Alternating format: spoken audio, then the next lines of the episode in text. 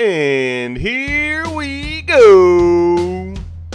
Um, it was truly a masterpiece. I don't know about all that. Ugh, absolutely the worst movie ever. Hands down, bar none, the greatest action spectacular ever. Well, uh, the other one just stick 'em up. Are you asking me? I promise I'm not gonna sing this time around.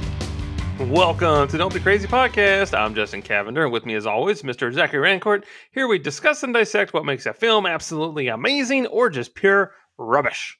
All that we ask of each other is don't be crazy. Don't be crazy, Zach. Bull body. Yeah, exactly. Full body.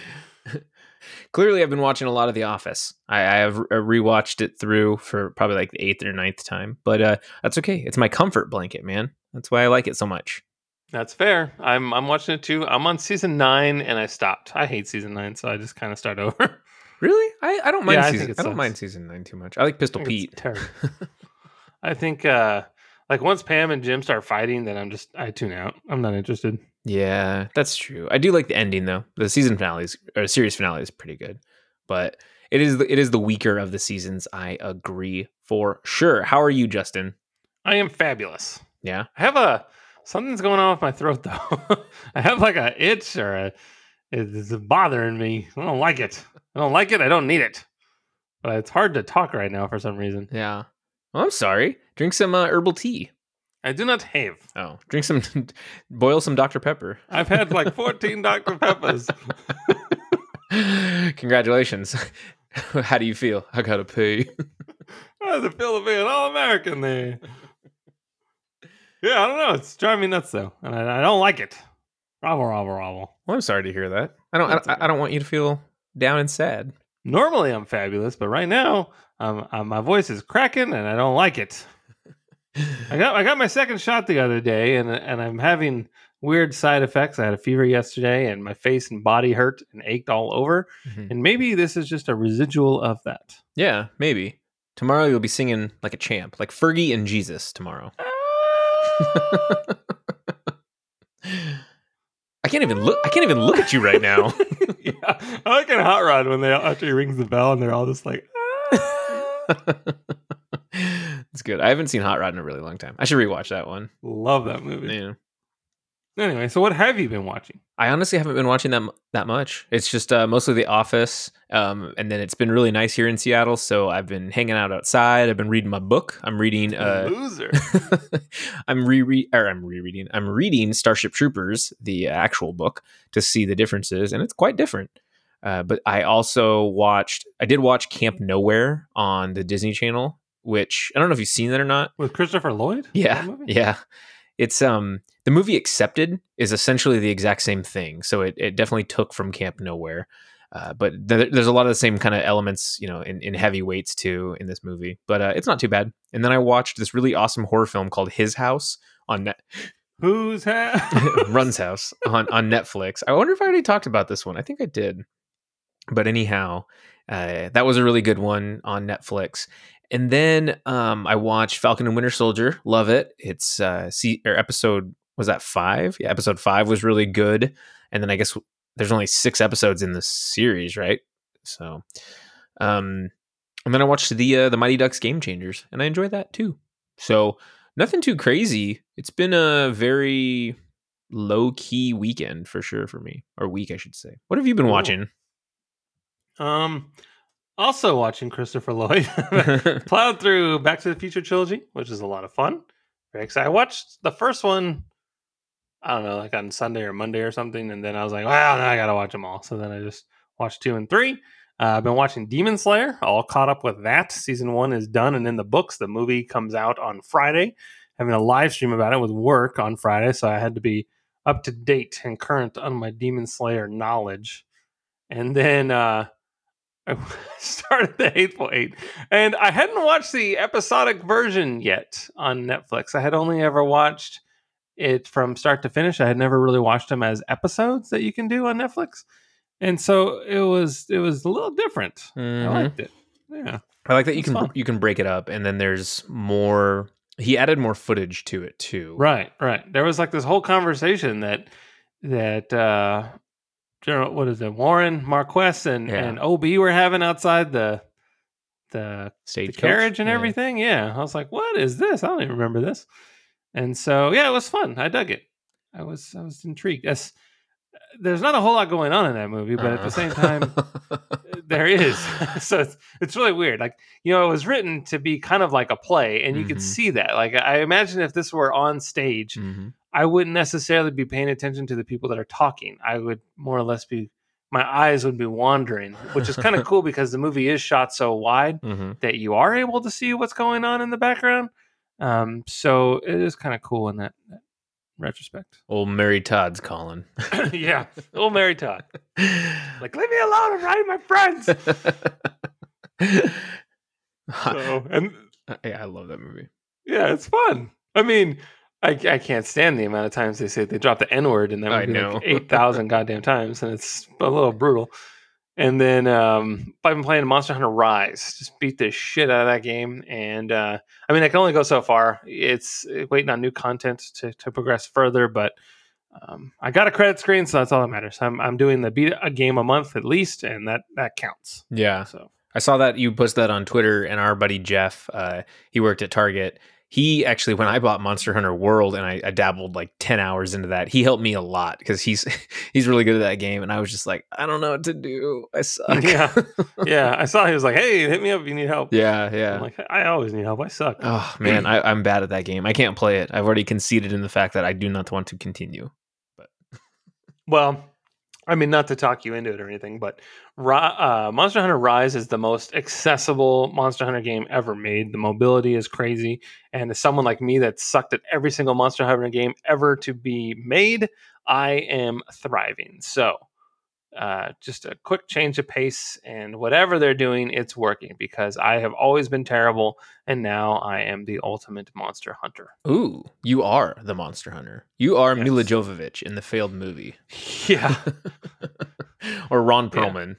I'll take it. Even even Milla Jovovich in a failed movie is still pretty badass. That's true. I like her a lot. L- Yeah. Leeloo Dallas multipass. she is good people. Chicken. Good. good.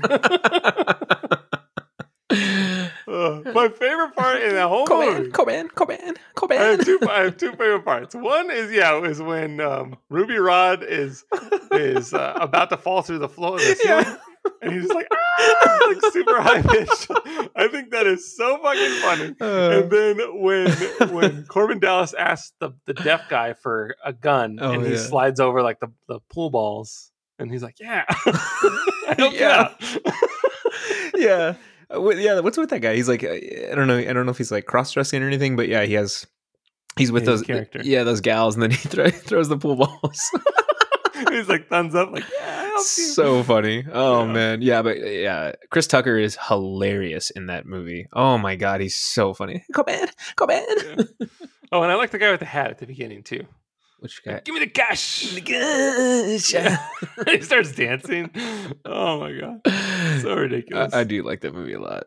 Anyway, Yeah. let's let's move on. So today we're going to talk about Friday the 13th, and not the original, mind you. We are doing the 2009 reboot, which is available and streaming on HBO Max, has a runtime of a whopping 97 minutes, which is interesting because the first 23 goddamn minutes is like the intro. so it's kind of a twofer. But uh, yeah, directed by Marcus Nispel, I guess is his name. Is it Nispel? Uh, I probably I call him Nispel or whatever. Nispel. Yeah. All right.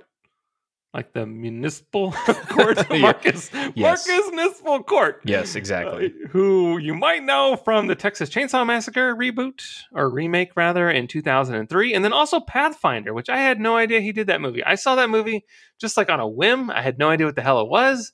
And I was actually pleasantly surprised that, I mean, it's one of those ones like 13th Warrior where there's not a whole lot of talking. It's kind of weird. And you just watch it. It's like a giant game of cat and mouse in the, in the forest right. but it's still kind of fun at the end of the day. So. Yeah. Written by Damian Shannon and Mark Swift. The cast includes, excuse me, Derek Mears, who does uh, Jason Voorhees, Jared Padalecki from uh, Supernatural, you might know, uh, Danielle Panabaker, Amanda Righetti, Aaron Yoo, uh, Arlen Escarpetta, Arlen Escarpetta, gotta be. and uh, then you have Rip Van Winkle uh, bringing up the end there. That's not his name. Travis Van Winkle. There you go. Rip Van Winkle slept through the American Revolution, I think. Maybe. I don't know. Yeah. It's a long time. Yeah, you're right. He he took a took a swig of something and passed out for a while. Had to sleep it off. There you go. So there you have it. Critical reception. Wouldn't you know it? The uh, the critics were not kind to this movie. Is a whopping twenty six percent on the old Rotten Tomato meter there, and that's unfortunate. We'll start with the we'll start with the bad. We'll just rip it off just like a band aid. And um, let's see here. Peter Whittle from the Times in the UK says this reimagining, in quotes, by director Marcus Nispel of the 1980 slasher movie is one hell of a bore. Wow, he was bored out of it. I don't want anything to do with it. Richard Propes from the independentcritic.com says Friday the 13th is a mediocre film. Does mediocre deserve a rotten tomato then? Shouldn't it be like a ripe? I know, like Kind of like a banana that's like yeah, starting to brown? yeah, you'd still eat it. Yeah. I don't know. And then Da- this one caught my eye. David Harris from Spectrum Culture says, unfortunately, this Michael Bay produced version suffers from horror clichéitis of the 2000s. And I think that pointing out that it was produced by Michael Bay is a mistake, and we'll get to that later. Uh, I have some I have some interesting questions that that pertain to Mr. Michael Bay and uh, there's some trivia on here that that actually is kind of shocking to me. So I can't wait till you get to that. But uh, that alone tells me that perhaps this guy didn't even watch the movie. Give it a 1.5 out of five. Oof! Yeah, Wow, what a dork. and I think if you actually watch the movie, you know, there's no fucking helicopters and and upward shots of like Jason reloading his machete. You know, it's like it's 100% has nothing to do with Michael Bay other than the production company is one that he started. And of course that allows his name to be in the credits. So I think that that is a tad bit absurd. There's no Ben Affleck and no Yeah. Aerosmith for a number one hit. So Yeah, honestly, he doesn't have like offshore drilling equipment. Maybe he dug tunnels. well, He might have some pretty hardcore, in Jason X, you know he's going to the asteroids, right? And he's trying to blow them up. So right? He's like, "Don't worry, I got this. Hold, hold my beer and my machete." he's like, "Tell Gracie I love her." yeah. oh, jeez. So then, uh, to get to the good comments here, Candace Frederick from Real Talk Online says, "If you're a diehard Jason fan like myself, check out the movie with popcorn and a group of friends. If not, sit this one out." So, there's that. Yeah. And then uh, Federico Forzan from Cinepolis, I guess, says, for a remake, it's not that bad. At least it throws some turns on the formula and manages to be original at some point. Full review in Spanish, Ooh, which I am not prepared to do. yo no sé. I can parlez-vous Francine pretty good. You know, très bien, as it were. I can hablo español. Yeah. Me llamo Peggy Hill. Okay, when I translate, I'm gonna say I, but what I really mean is, is Ernesto? is Ernesto. So I'm gonna when I say, say blah blah blah I blah. blah blah blah blah blah. Yeah, that's for him. so good. Empanada. I remember. Or he goes. He remembers Toby. Ah, I remember Toby. uh, anyway, the budget was 19 million dollars. Opening weekend, it saw 40.5 million, and that was on uh, Valentine's weekend. You're looking at February 15th, 2009. It grossed 65 million here in the United States and a whopping 91 million worldwide, which is not too shabby for a 20 dollar or 20 million dollar horror film. Um, that is interesting. Oh yes, no, that actually is accurate. Okay, never mind. I will. I'll talk about that later. But uh, just the release date. That's accurate. I was looking at that. I'm like, is that right? But that is right. So That's what the internet told me. no, no, no. And I have a I listened to the internet. I have a story about it when we get to the nitty gritty. When we get to the bulk of the podcast, I'll talk about it. Oh, is it my turn? I'm sorry. I think so. You do Oh. the trivia. Oh, I'm the I need I need some lemon water and some tea. I'm the my funny voice is- man. I'm the funny man. Okay, well, include. I'm the funny man. funny, funny, funny. I hate that movie. Including in- including the 2009 remake, Jason has killed more than 200 people throughout the Friday the 13th series. That is a lot of people. Jason Yeah, needs to calm high. down. He needs to calm Yeah. down a little bit there. There must have been one scene where he just went to like a party and just took a lawnmower and just ran over everybody. Because I don't remember 200 people. Um, well, you know, you have 10 films, and then you have the Freddy versus Jason, and in that one, he kills like at least 20 people. So let's say he kills an average of 10 people a movie. Well, that's 100, but so, uh, yeah, I don't know actually. I know it just seems high. I don't know where the 200 would be. Uh, yeah, that's that's weird. I gonna, don't. gonna uh, need a kill count. There's got to be a Yeah. YouTube video on the kill count. I think there is. Uh, producer Michael Bay walked out in the movie premiere, stating the movie featured too much sex, which is sex. He really Whoa. did. That is very odd. Huh. Okay. He needed a squirt bottle to cool himself off. he got an icy. he mixed the blue blue with the red there. See. It's like someone fly in a helicopter and, and douse me. I'm, I'm getting hot. Yeah.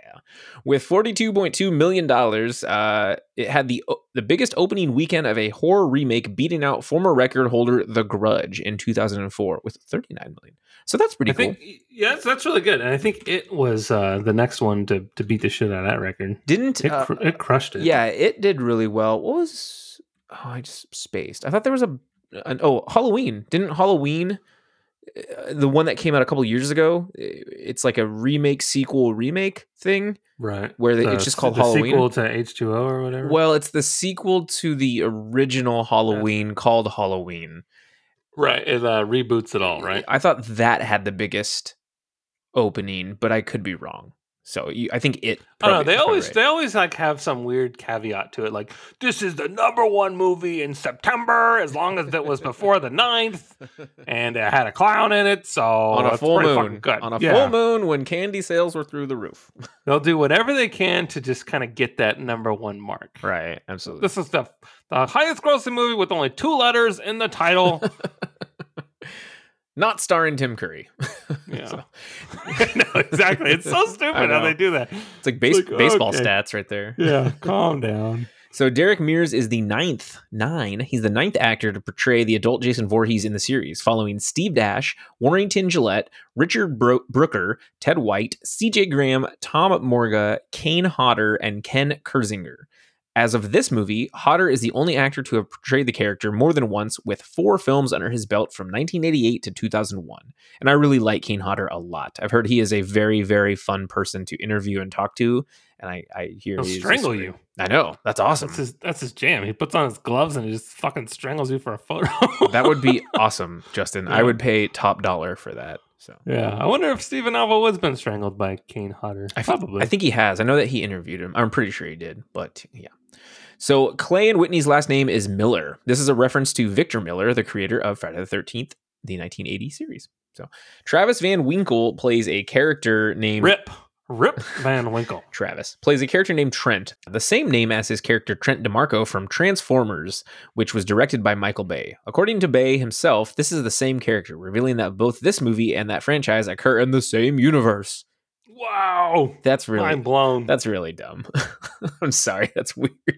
Why didn't the Decepticons come and kill the kids instead of Jason? So, They're just out there doing Decepticon shit. uh, They're too busy scheming and tricking people into being Walkmans and and such. There you go. All right, do you want a synopsis of this movie? I mean, I've seen it, so I'm good. Me- but if you want to read too. it, All right, podcast over. So on June 13th, 1980, a young Jason Voorhees, ah, Jason Voorhees, watches as his mother, Pamela, is beheaded by a camp counselor who is trying to escape Mrs. Voorhees' murder spree around Camp Crystal Lake. Almost 30 years later, a group of friends, including Whitney Miller, arrive for a camping trip at Camp Crystal Lake, where they hope to find a crop of marijuana, the devil's lettuce, growing in the woods. That night, an adult Jason kills everyone except Whitney, whom he captures as she resembles his mother at a young age. Six weeks later, Trent, his girlfriend Jenna, and friends Chelsea, Bree, Chewie, Nolan, and Lawrence arrive at Trent's summer cabin on the shore of Crystal Lake. Meanwhile, Whitney's brother Clay Miller arrives at the lake to search for her. Clay visits Trent's cabin, and Jenna agrees to help him search for Whitney. Chelsea and Nolan go wakeboarding on the, lake, where Jason kills Nolan with an arrow and fatally stabs Chelsea with a machete. Meanwhile, Clay and Jenna search the old Crystal Lake campgrounds where they see Jason hauling a body into the abandoned camp house. Jenna and Clay run back to the cabin to warn the others about Jason. Chewie is killed by Jason in a tool shed near the cabin, while Trent and Bree have sex in the in the bedroom. Jenna and Clay arrive, and Clay calls the police. Jason then disconnects the cabin's electricity. Lawrence heads outside to search for Chewie, and Jason kills him with an axe. Jason then sneaks inside and kills Bree. A police officer arrives and knocks on the front door, but is killed by Jason before he can enter. Trent, Clay, and Jenna escape the cabin and become separated, and Trent is killed by Jason when he reaches the main road. Jason chases Clay and Jenna back to the campgrounds, where Clay discovers Jason's lair and finds his sister underground, chained to a wall. Clay frees Whitney, and all three try to escape as Jason arrives. They find an exit, but Jenna is killed before she can escape. Jason corners Clay and Whitney in a barn, and Whitney confuses Jason by pretending to be Pamela. Clay and Whitney subdue Jason with a length of chain, and Whitney stabs Jason in the chest with his own machete. After sunrise, Clay and Whitney dump Jason's body into the lake, but before they leave, Jason bursts through the wooden dock and grabs Whitney. And that was Friday the 13th. Wow, that's pretty quick. Hell yeah, man. That was way faster than 97 minutes. Yeah, that was a good synopsis. It was it was brief. I like it. There wasn't a whole lot of, you know, backstory. It wasn't like Clay gets some missing posters out and uses 13.2 staples on the telephone pole. and apparently Oh, jeez. Yeah, that was a good synopsis. I liked it. Yeah, quick. It was brief. Yeah. All right. So, when did you first see this version of Friday the 13th? And would you say, Zach, that it is better than any of the previous installments of the Friday the 13th franchise? So that was something I was I was looking at when it said the release date was the 15th because I was in college at this point and I was dating a gal back home. Your mom goes to college. She did not. I went to college. Uh, but I was dating a gal back home and I I went over to her house for the weekend, but I met up with my friends Tom and Tyler to go watch this on opening night because we were super excited. And then when I came back home, my girlfriend at the time was asleep and I couldn't get into the house, so I had to like break through the window. But anyways, um I broke up with her the next day and I was that was a really dick move of me because it was Valentine's Day. And so that's why I was like, what just happened? So when I looked at that thing, I didn't believe that it was on the 15th, but that kind of makes sense because I think they tried to get it as close to the actual 13th as possible. So, but what a weird time to release a horror film during Valentine's Day. Yeah. You know? So, um, I mean, I'm I'm I'm an, a gigantic Friday the Thirteenth fan. I think I messaged you when they had that box set that came out um in the wintertime that was like the definitive collection, the Camp Crystal Lake collection. Uh, I really want that, but at the same time, I don't want to pay the ludicrous amount that they charge for it because I own all I think nine of them. Not I don't own Jason X, but I own nine of them. No, eight of them on digital, and uh, really really like them. I have this awesome table, uh, coffee table book called like Camp Crystal Lake Memories or something, and it has the making and just articles and stuff. It's really cool. So this one was uh it was good. I, I, I liked this one a lot. Um, I think I appreciated it more over time, but it's it's really hard to beat the originals. So in terms of how it compares, you know, I think that two, three, four, it takes a lot of those elements, but it's it's really hard to beat the originals in certain senses, and we'll we'll dive more into that. But but yeah, I don't I don't know if it's necessarily better than any of the previous installments. Jason's scary as shit, but Right. that's about it. But what about you, Jason? Or I almost called you Jason. Jason Yeah. Jason Cavender? Don't do that. I hate it when people call me Jason. Justin Voorhees? yeah. It bothers me. It pisses me off. Pisses me right off. um, yeah, I, I enjoy it. I, I think I don't know, because I really like well I, so I like the first three films quite a bit. Uh, one, obviously the the spoiler or the twist at the end is that you know the mom. I thought that was pretty gnarly the first time I saw that. I was like, "Whoa, you got to be kidding me! These teenagers couldn't take on this crazy old lady." And then ADAA? yeah. and then Um, the second one was interesting because he's got that bag over his head, like a little potato sack type thing. Yeah, and- with one eye hole out. yeah. I remember thinking how weird that was. I was like, what the fuck? And um, just really, uh, really enjoying that. And so, and then the third one, he gets his mask, which I thought was really cool too. So, Mhm.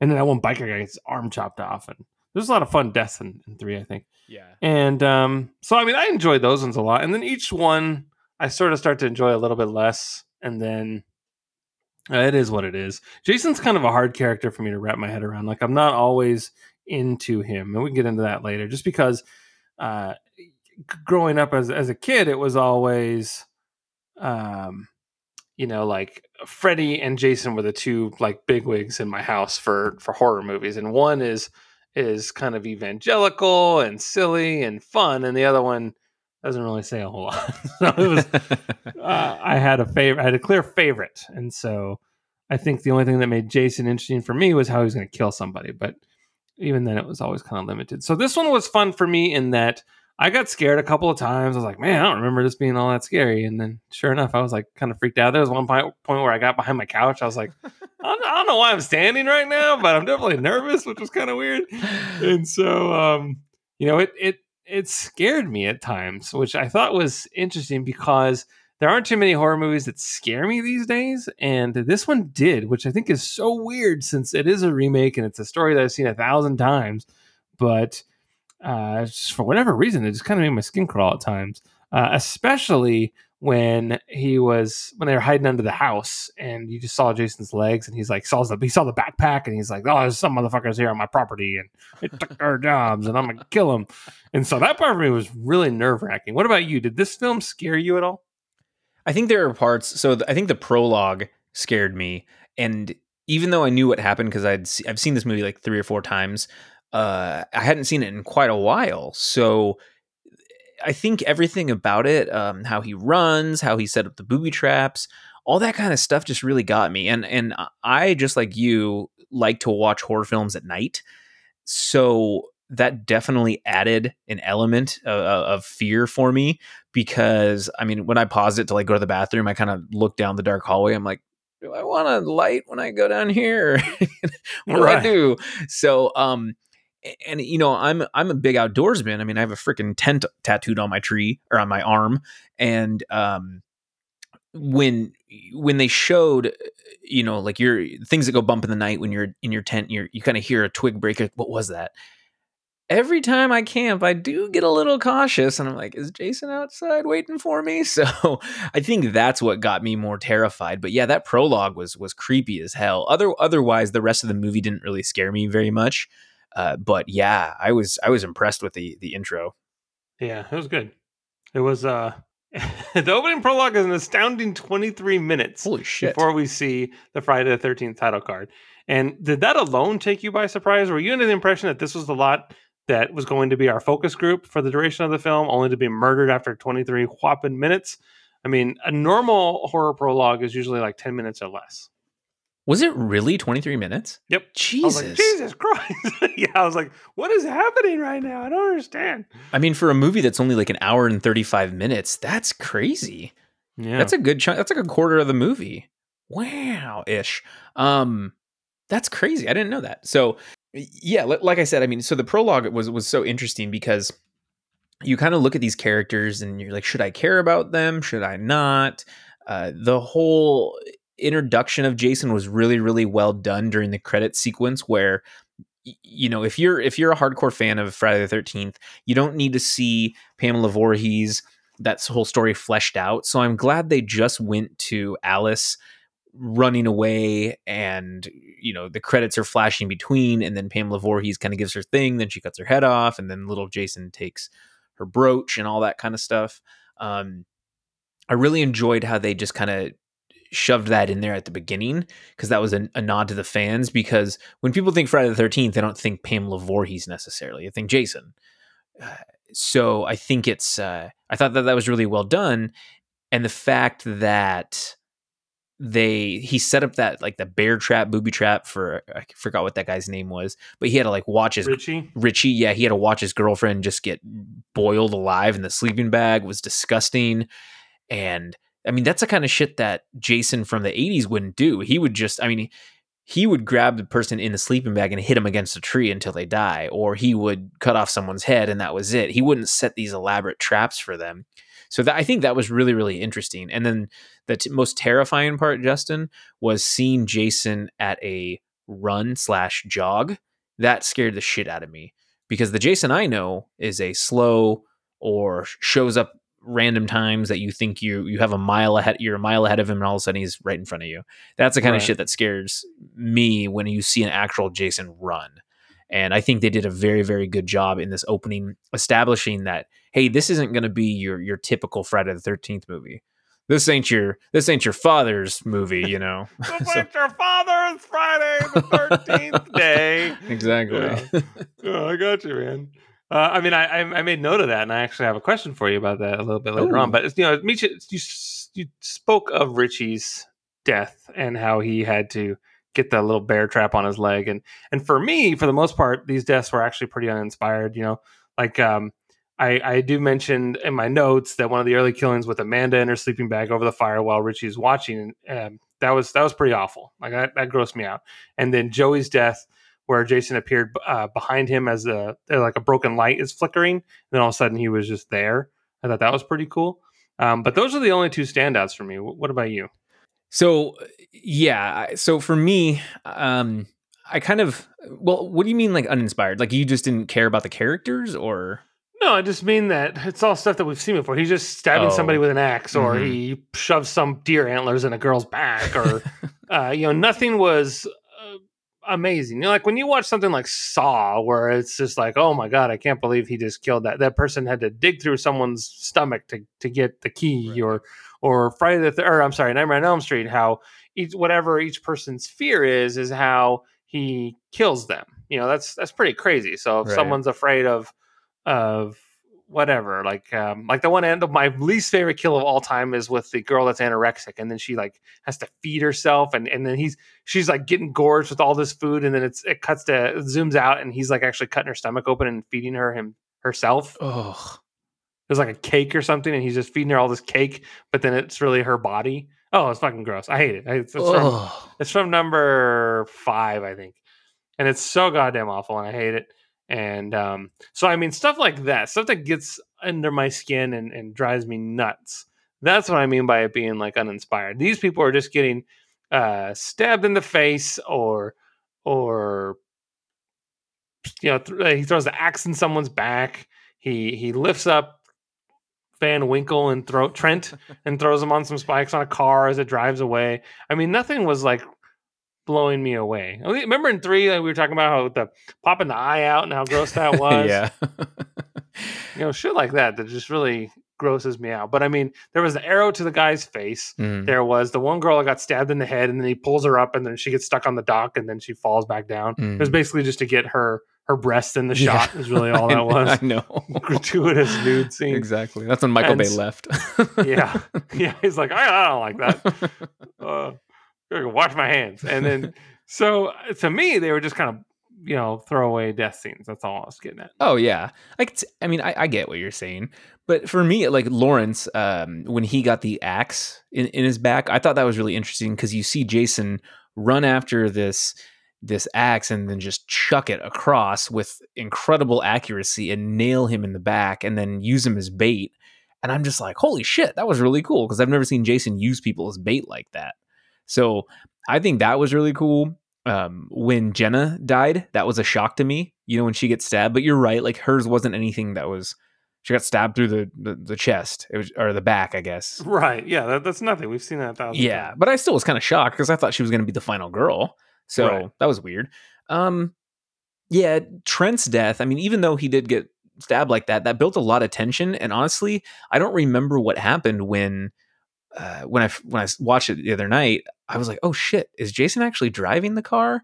And so when he, you know, he comes out from the woods, kills him, and then puts him on the the the tow truck thing as the tow truck driver drives away. I thought that was really cool. But you're right, there wasn't anything that was really super inventive. So I guess they were kind of uninspired. Yeah, other than maybe the sleeping bag one and then the bear trap thing.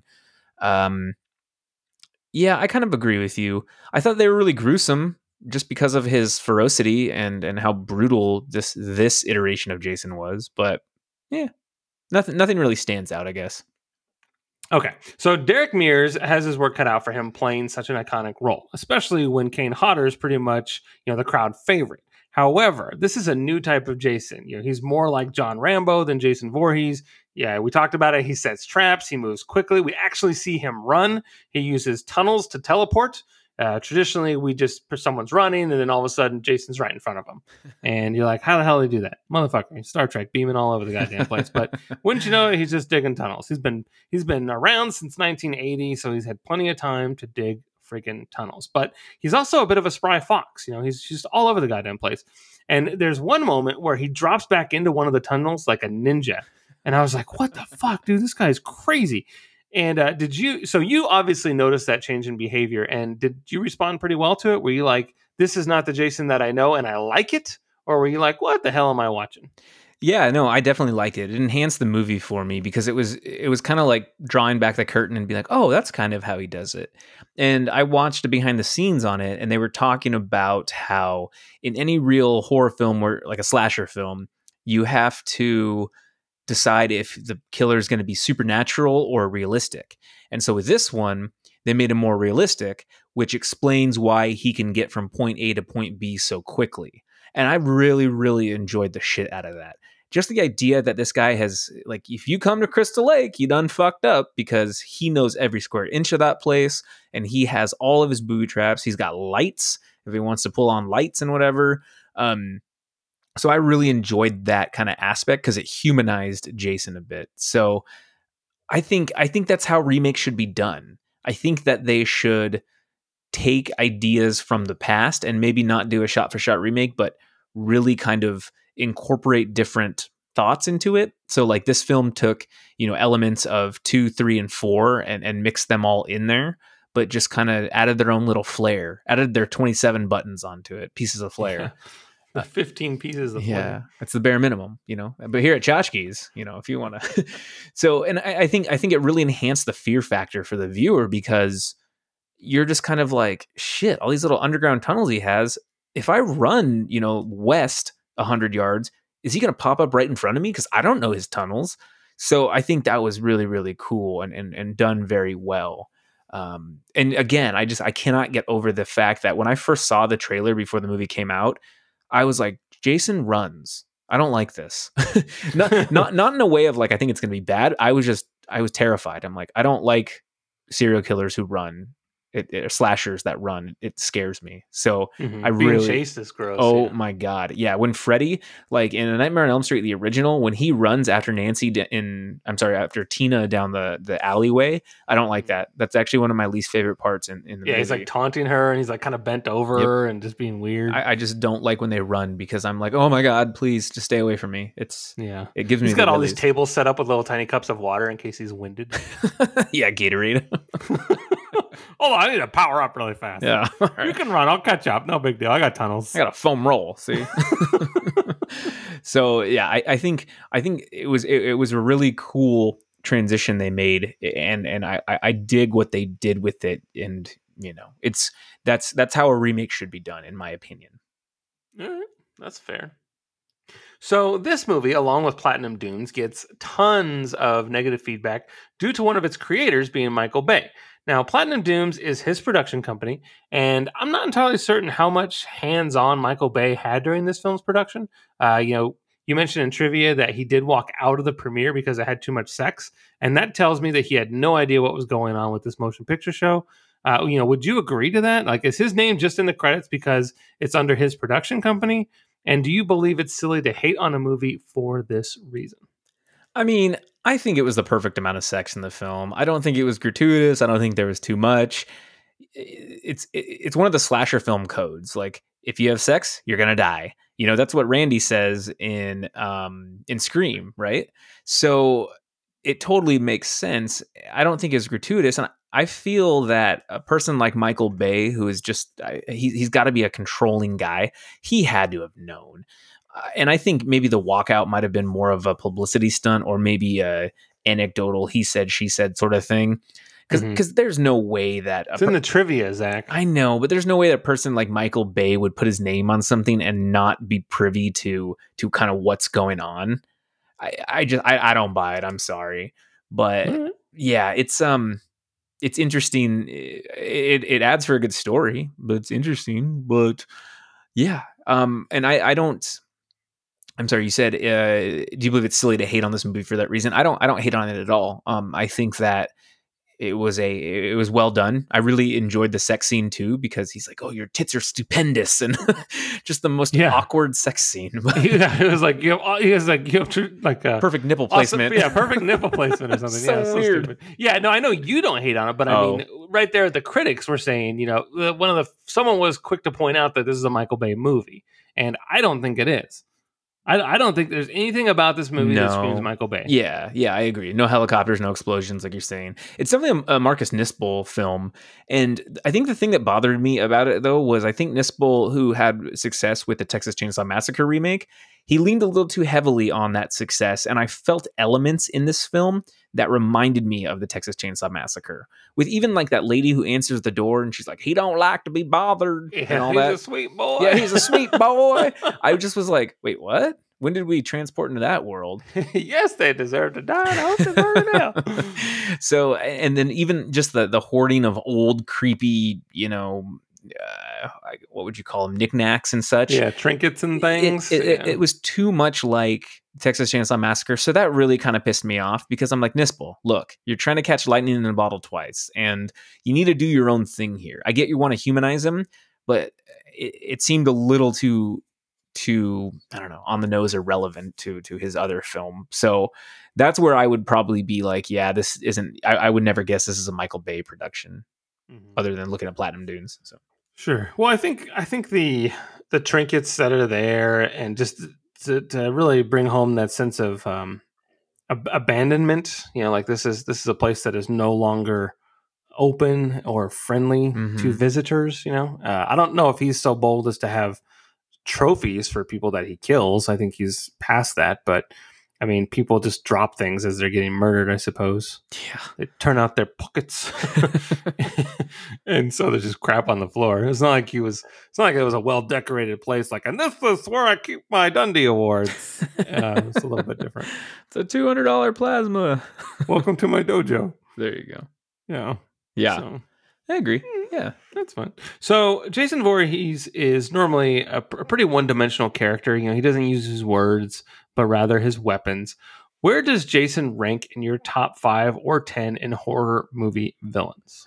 So I thought about this one, and uh, it's it's hard because I go back and forth between them. But I think my number one of all time is Michael Myers, and just because Halloween had such a formative point in my, it was a formative point in my life, and I absolutely love the Halloween franchise. So it's Michael Myers, and then at a very close second is Jason Voorhees.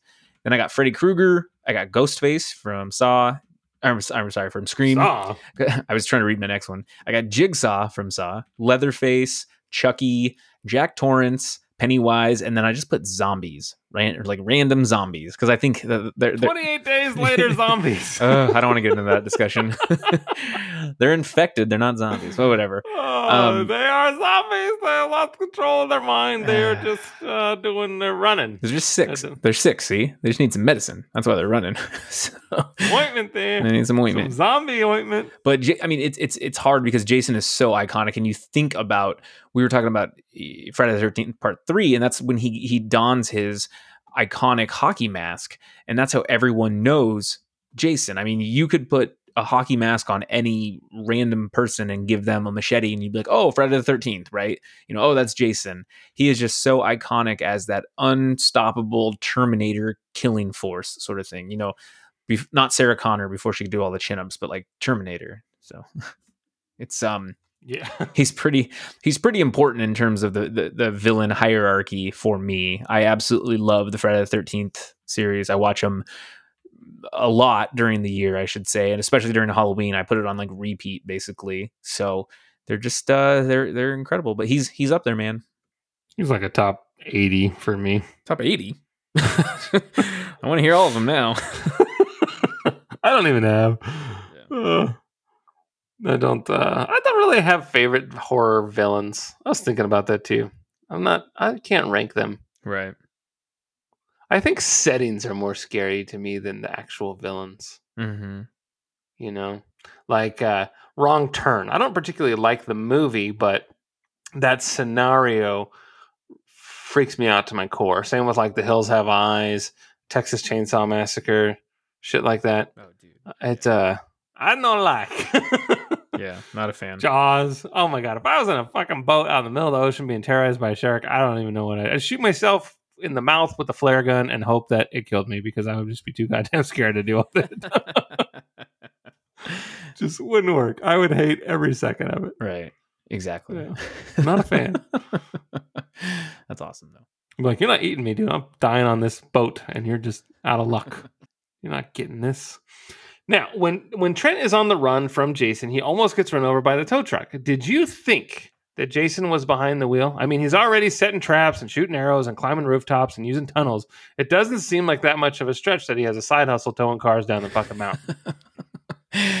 uh, yeah. So, like I said earlier, it, you know, it fooled the shit out of me because it was a very odd interaction where he almost hits him and then just kind of sticks his arm out and like motions forward and doesn't Yeah. look around. Come here so I can kill you now.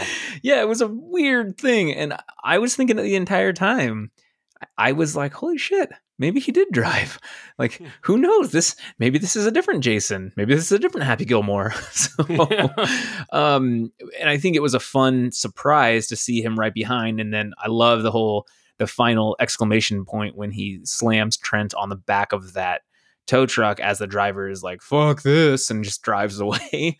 Um, I really enjoyed that. So yeah, I I was thinking, why would he not be behind the wheel? He's already setting those traps, he's shooting those arrows, he's climbing the rooftops, he's using tunnels. It doesn't seem that much like it didn't seem like much of a stretch that he had that side hustle, you know, towing him down the road. So I agree with you on on your question, man. It was pretty great. Yeah. It's like Jason Voorhees uh, towing and machete sales. Yeah. Also. Yeah.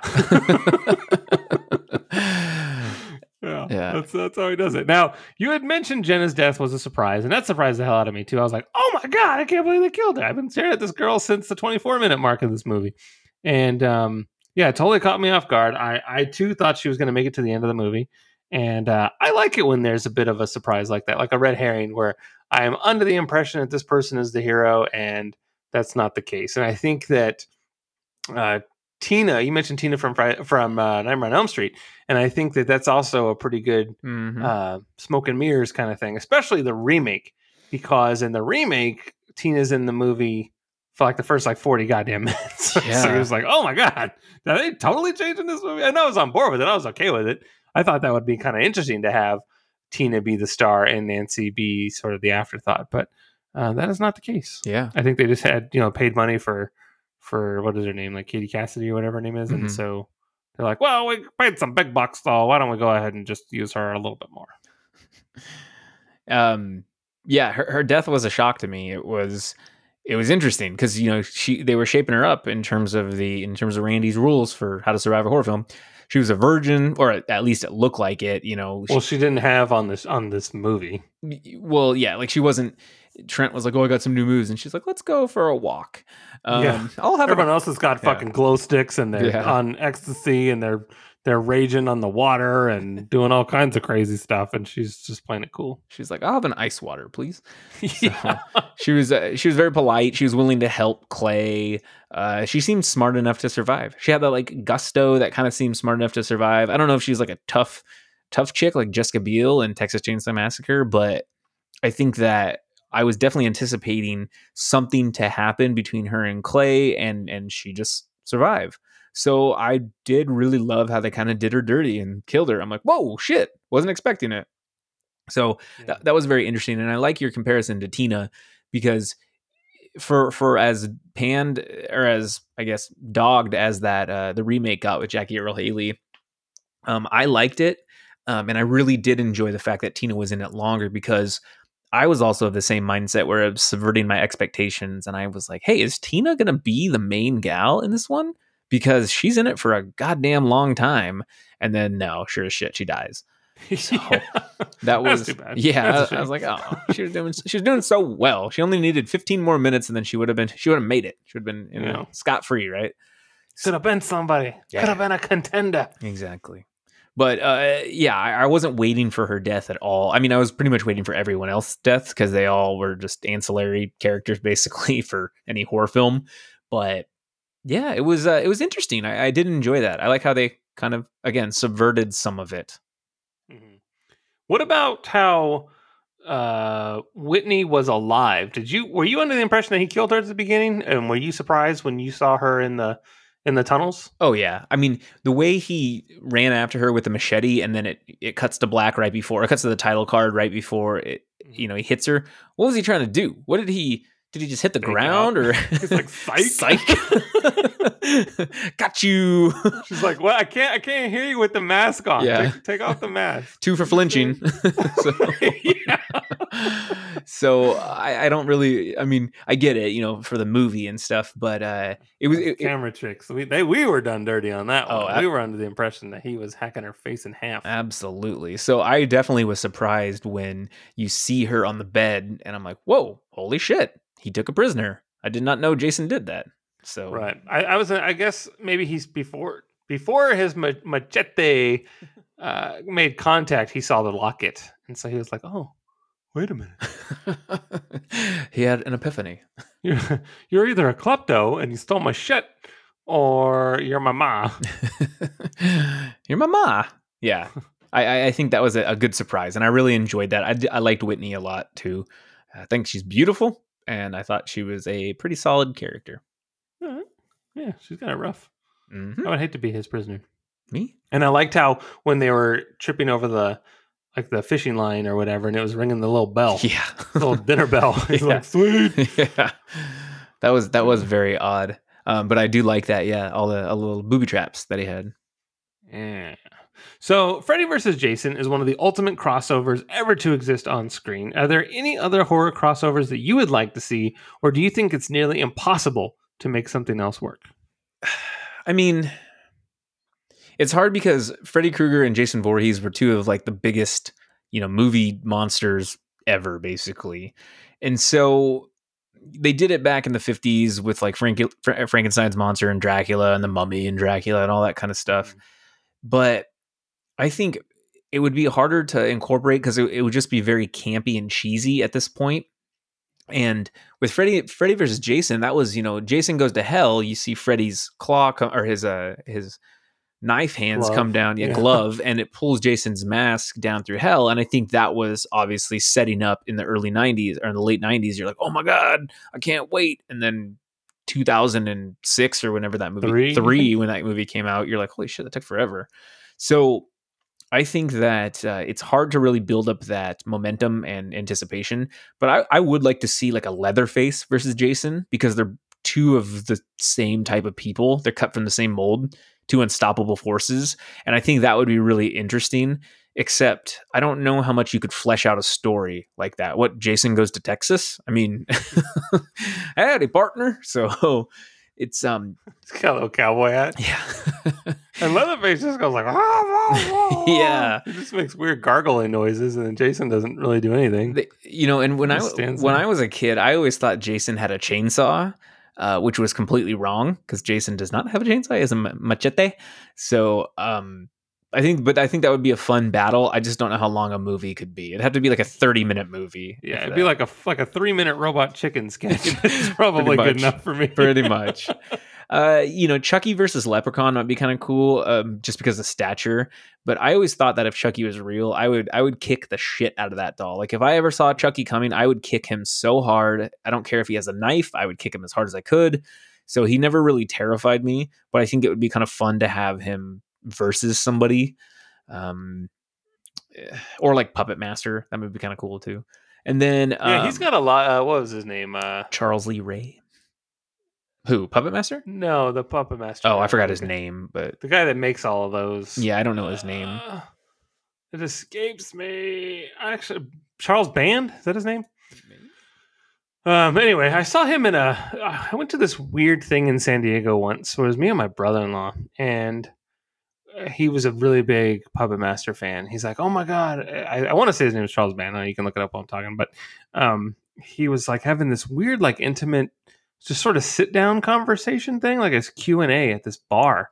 And so we went, and it was really cool. He was just answering everyone's questions and telling stories, and it was like a 90 minute thing, uh, but it was pretty badass. Right on. Wait, he Yeah. was so you're talking about like the director of it? Yeah, the director. Yeah, Charles Band. Charles Bander. Okay, that is his name. Okay, cool.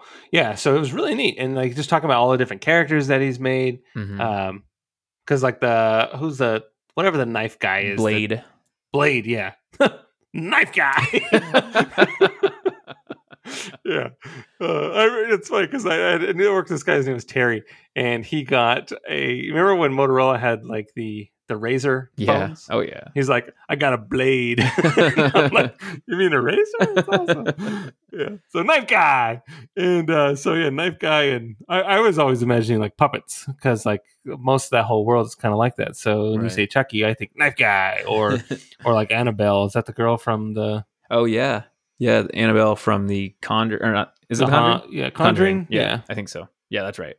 Yeah, They throw down. Maybe they all get together, just have this little puppet rumble. Fucking dolls, man. Dolls are creepy. It's Talky Tina from the Twilight Zone. That's essentially kind of what what started it all. Seriously. Yeah. Um, and then I was also thinking one that would be kind of interesting if definitely not my mind, but a smarter mind. But if you did like Poltergeist versus the Paranormal Activity demon, I think that might be kind of cool because it'd be all supernatural. I don't know if they'd necessarily versus each other, but you could do something with it. I don't know, like like go go something. But Yeah. so I mean that, that might be okay. Do you have any like other additions to that? No, not really. I, I'm not really a big crossover kind of guy, especially like in comic books. That shit always drives me crazy. It never works out, and the ending's always lame. Yeah, true. But but for the sake of Freddy versus Jason, I think that one was awesome. But when I remember Yeah. seeing that in the theater, I was like, "Oh my god, this is so cool!" And I mean, I'm not even really a horror movie fan. I watch horror movies, but you know, I don't have like crazy uh, props or memorabilia or posters or rooms dedicated to horror stuff. You know, I'm, I don't go to horror conventions. I don't know all the actors, and you know, they're all amazing people that have been in a ton of films, and that's really cool. But it is a culture that I have barely scratched the surface on. You know, I've seen right. I've seen a lot of the classics, and if you tell me, "Hey, Justin, you gotta check out this fucking movie. It's awesome," then I'll be like, "God damn it, I don't want to, but I will." and um, but I mean, I I subscribed to Shudder for like four months, and I watched two movies, and one was a documentary. so like I I just I don't really I don't really do, but um, so it's hard for me to come up with ones, but. Uh yeah, it's, uh, it's tricky, but I I will admit that as someone that had seen so many Nightmare on Elm Street movies in the theater and and uh, and a a child that would go to slumber parties and we would watch the Friday the Thirteenth movies and just soak all that in. You know, it was it was a, a monumental occasion to go see Freddy versus Jason. oh yeah. and yeah. so I, I celebrated that one. I was kind of hoping to get a Return of the King trailer when it came out because it was a summer release yeah. in 2003. It was New Line, so I thought for sure I was going to get a Return of the King trailer, and I did not. But whatever, Yeah. I, I took the gamble. I um I used to watch Freddy vs. Jason uh, when I had a DVD player in my bedroom in high school. I would skip to certain scenes just because I absolutely loved them, and I I knew like verbatim, word for word, the uh the intro to it. He's like my children or whatever. it keeps going all creepy. Um, and I really loved the idea of Freddy versus Jason, where you have Freddy implementing Jason as a pawn so he can build strength to, to come back. And then he's like, wait a minute, you're like a rabid dog and you're killing people too much. yeah, yeah. I think he kept murdering people as Freddy was about to. mm-hmm. He's like, "What the fuck? I'm trying to kill this guy." It's like, it doesn't work. It's supposed to work. what the fuck? yeah. yeah. He's like, "You're mowing my lawn. I don't, I don't need it." Yeah, Yeah. get outta here. I really liked Freddy vs. Jason. I thought it was it was super fun. It was campy, but it needed to be. And obviously, they didn't take it serious. But I enjoyed the shit out of that movie, and I will always love that movie. So, Yeah, that's funny. but yeah, I like, I like it when they fight at the very, very end. mm-hmm. Like It's all WWE style. Well, because when when Freddy comes in, she's like, "Welcome to my nightmare, bitch," or whatever, and comes into the real world, and all of a sudden the music's like, "Dun dun dun dun," because Yeah. Freddy looks to the side, he's like, "Oh fuck, I'm in the real world now." That's That's pretty cool. Yeah, but then but then Freddy knows like I don't know, like fucking Krav Maga as he starts fighting Yeah. Jason. Yeah. He starts doing little monkey dances and going all crazy. Capoeira. Yeah, exactly. Wanna know where? Para no es exactly. Yeah, this guy knows what I'm talking about. There you go.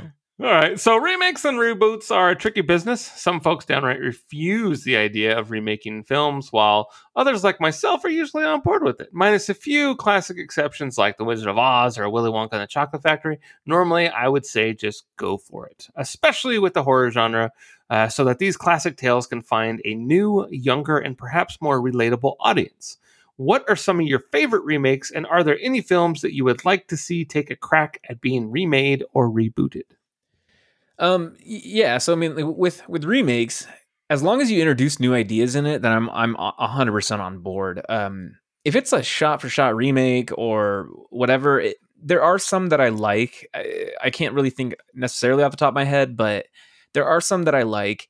But I really do want a new addition to it because otherwise, I can just go and watch the original. And it was fun when we did the Evil Dead podcast because I think uh, Fede Alvarez did such a great job of creating a kind of new story but making it scarier and adding different elements to it. Um, so that was that was really really neat. And but i also really appreciate the original one and i think i like the original one a little bit better but you know it's just they did a very good job with that and in, i guess in terms of horror films because that's all i really because it's topical that's all i could think of but the the sequel slash reboot slash whatever of the same name, Halloween, the one that came out a couple years ago, that was incredible because they doubled down on the, the idea that that Michael Myers is just pure evil. So in the film they're trying to find out wait what's what's his his psychosis? What's his motivation?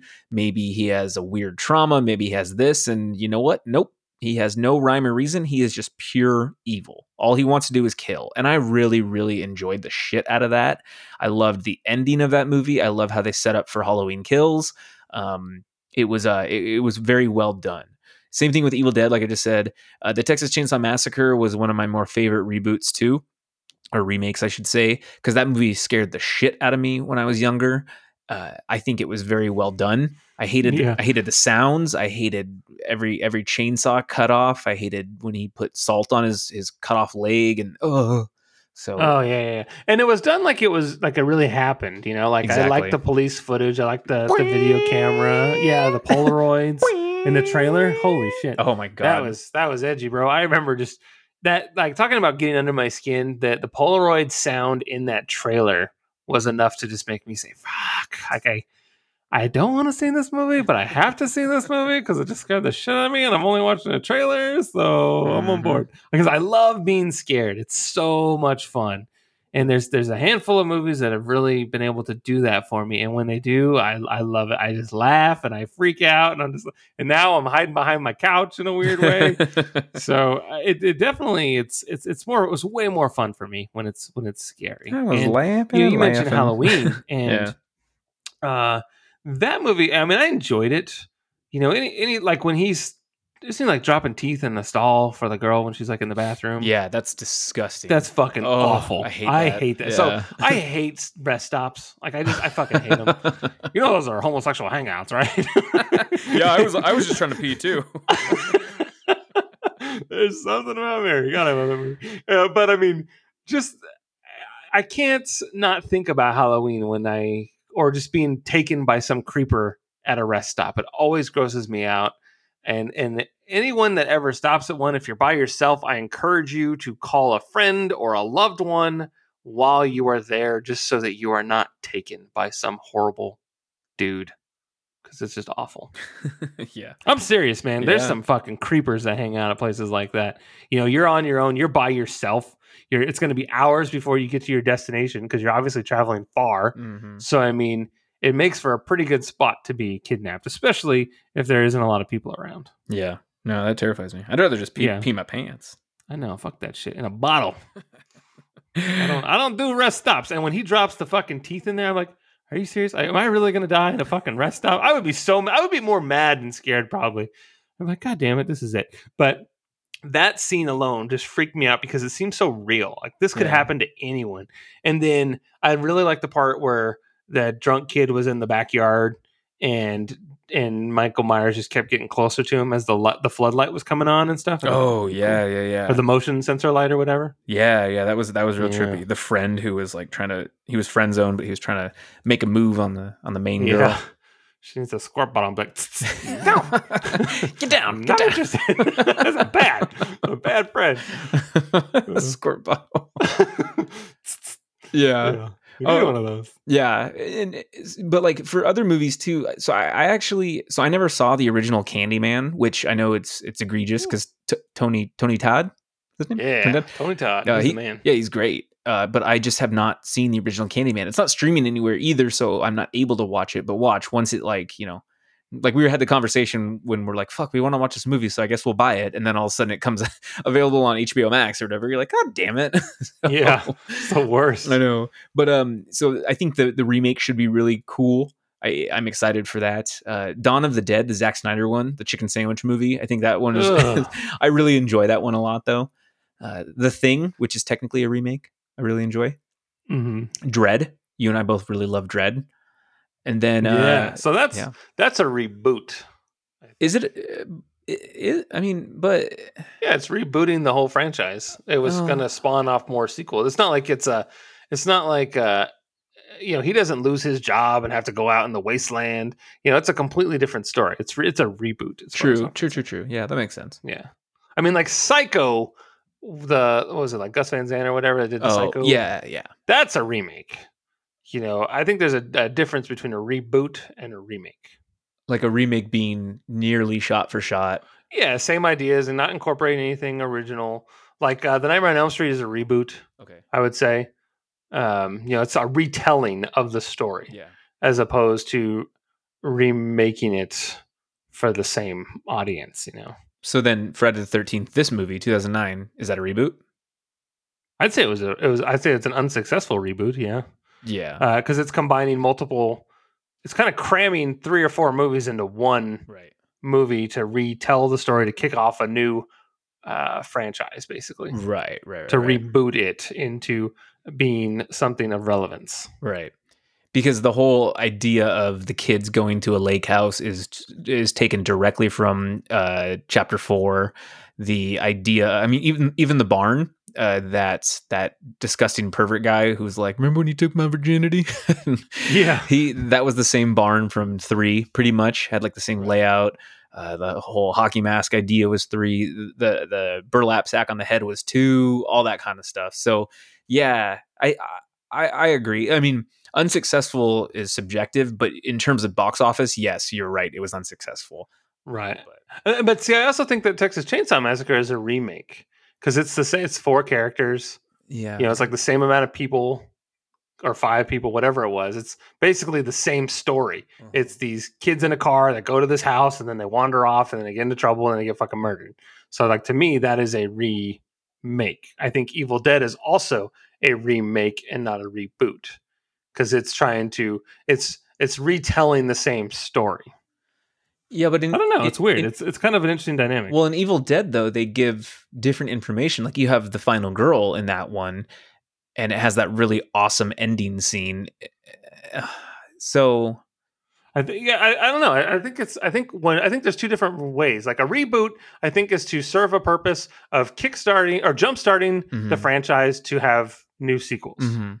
Okay, then a remake is just a one-off version of this being a retelling of a story, whether it be a gender bender or maybe even um, swapping out, uh, you know, different ethnicities or whatever. But it's the same story, just being retold with uh, fresh faces. right, right, right. Does that make sense? yeah, no, that makes sense. So that's kind of how I would classify it. A reboot Yeah. is with the intent of jumpstarting the series for a, not only a new audience but also potential sequels. yeah, no, that makes sense. Okay, yeah, I could I could see that then with this movie. It would be a, a re- failed reboot. I got to control alt delete one more time. Too many control alt deletes there. I don't know. I, I think it's it's important to define what those two things are: Absolutely, a reboot and a remake. Like Halloween is a reboot because they It want to continue on, and obviously they made a Yeah. sequel with Halloween Kills. with another one in mind after that. It's Yeah, supposed to be a trilogy. That's true. Even though it would be a quadrilogy. Yeah, whatever. A new a new trilogy. yeah. I mean, th- that movie came out in 2018, and the original one was what 1970? 1978, I Eight? believe. 79. Yeah. 79. 79. Yeah, a long time ago. I agree. That's uh that's a that's a long time to be making the same goddamn movie. yeah. so, what can you do? All right, I think that's all I had. Do you have any uh, final thoughts on Friday the Thirteenth, two thousand and nine? Um, yeah, you know, I, I really liked this movie. Uh, I think it was it was very fun. I think at certain times I was just like, okay, that's stupid, or that's a little cheesy. I mean, again, the Texas Chainsaw Massacre aspect really kind of took me out of certain aspects. Oh, I said aspect twice. It took me out of uh, a mindset, and so I didn't really enjoy that. But overall, I really liked this movie. So for me, it's probably like a B plus. Um, I'm glad we rewatched it because it is uh, terrifying in the sense of Jason being able to jump super high and run super fast. And I know we're we don't see him jump high, but I'm just implying like when the sheriff comes to the door and all of a sudden he's on the roof. You're like, how the fuck did he get up on the roof? How about on the roof? yeah, um, it's just uh, pretty crazy stuff because Jason, for all of the other Friday the Thirteenths, isn't really human. He's very supernatural, and so in this one, it's nice that you can see he's human, and it kind of explains he's just a strong human, strong crazy human. But Yeah. but uh, so yeah, B, probably about a B plus for me for this one. What say you? Yeah, I'd probably I don't know, I'd probably be like a B minus. One thing that really bothered me was how they take his body and dump it in the fucking lake. Yeah, that was weird. I was like, dude, Put him in the I wood chipper. run- Yeah, I, I wouldn't even bother touching him. I wouldn't even get that close. Yeah. I would just, just, just beat. I would be Michael Jackson, and I would beat it. there you go. I mean, yeah, I he would. will, he will kick you, and he'll beat you, and he'll tell you it's fair. So beat it, and I would beat it. He'll tell you, don't Just you ever come beat it." around here. yeah, don't you? I put up signs. I said, "Hey, fuck off! I'll kill you if you come on my property there," and you and you did. What do you want me to do? I got I um, gotta do this now. yeah. So I would. I, I mean, the dude weighs like 300 pounds, and they're dragging his ass all the way to the lake. I don't think so. Forget that. That's stupid. And then, I mean, for someone that can't swim and he's scared of the water, I did find it remarkable that he was able to just break through the dock and drag her down. yeah. He should be like screaming. There should be bubbles coming up to the surface because he's screaming bloody murder that he can't swim. Especially when his mask was off, and then all of a sudden when he jumps up to get her, his mask is on. But I mean, I, yeah, I get it. flaw in the show. Well, that's how the original Friday the Thirteenth ended. You know, a, a lot of them end on cliffhangers like that, or not cliffhangers, but the final scare. yeah, the, the final jump scare, which I kind of liked. It's the hallmark of the movies. Mhm. So, um, it was it was okay for me, and it was it was a cool way to end it, in my opinion. But yeah, it was weird that they dragged him. I'm like, just push him in the wood chipper. There's your solution right there. Yeah, pass. I would just get. I'd hop on his little moped or razor scooter or whatever it was that he was cruising around. underground on. tunnels. I would just get. yeah, Holy smokes! yeah, exactly. don't call, don't write, don't call. Just fucking get. And uh, that that would be the end of it. Cool. And and let's just pretend that I did drag his ass to the lake. I wouldn't sit around talking about it and watching the sun. I would I would fucking just throw them over and be done with it. And I would run so fucking fast. like there was dogs chasing me and i would i could run an eight minute mile no big deal i don't mean to brag or nothing but you know in eight minutes i would be gone oh, yeah, in sixty seconds. Oh yeah fuck yeah Me i too. mean at the end of the day it's important to note that the average foot speed over uneven ground barring injuries is four miles per hour so that I mean, gives that us gives a us a radius. radius of six miles Go get him. yeah holy shit oh Jesus Christ! Do, was pretty good segue why, there why i do, like that why do we always segue to the fugitive? I had to get to it. That was a slow burn, wasn't it? That was fun. Oh, anyway, Jesus that's Christ. all I got. Friday the 13th, 2009. Check it out. Scared me at times, and uh, I'm glad I watched it too. It was it was a fun revisit. I hadn't seen it since it come out, so it had been a spell. Hell yeah! So it was fun to revisit. Cool. Want to take us home? I mean, I can. It's usually your job. Why don't you do it? Let's let's. I never get to do it. How fun. Thank you for listening to the Don't Be Crazy podcast. Remember to follow us on Twitter at DBCrazyPod, at EdgyArmo, and at ZachDale60, where you can share your thoughts with us. And people are doing it, and I'm liking it. I love I love the back and forth. I got fact checked the other day on Geek Legacy, and it was fun. I was like, holy shit, this guy listens, and that's great. So feel free to fact check. If you think that Halloween really came out in 1978 and 1979, you can call Zach out on it. He will appreciate it. So uh, remember that. And if you have a recommendation, uh, we try to do something that's streaming just to make it easy for everyone. So keep that in mind. If you have some crazy obscure fucking movie reference, like you want us to watch Hell Comes to Frogtown, it better be fucking streaming somewhere. Otherwise, it's Iron Eagle, man. So um, yeah, be sure to check out the other podcasts that we have. Of course, there's the Geek Legacy podcast, and we also have our fun little Escape Pod episodes, which are little half episodes talking about Star Trek. We're reviewing each episode of the Next Generation in the order in which it aired, and it has been so much fun, and I'm so glad we're doing it. And then also check out the Pixelated podcast with Stephen K. James talking about the video games. Just remember, don't be crazy. Thank you so much.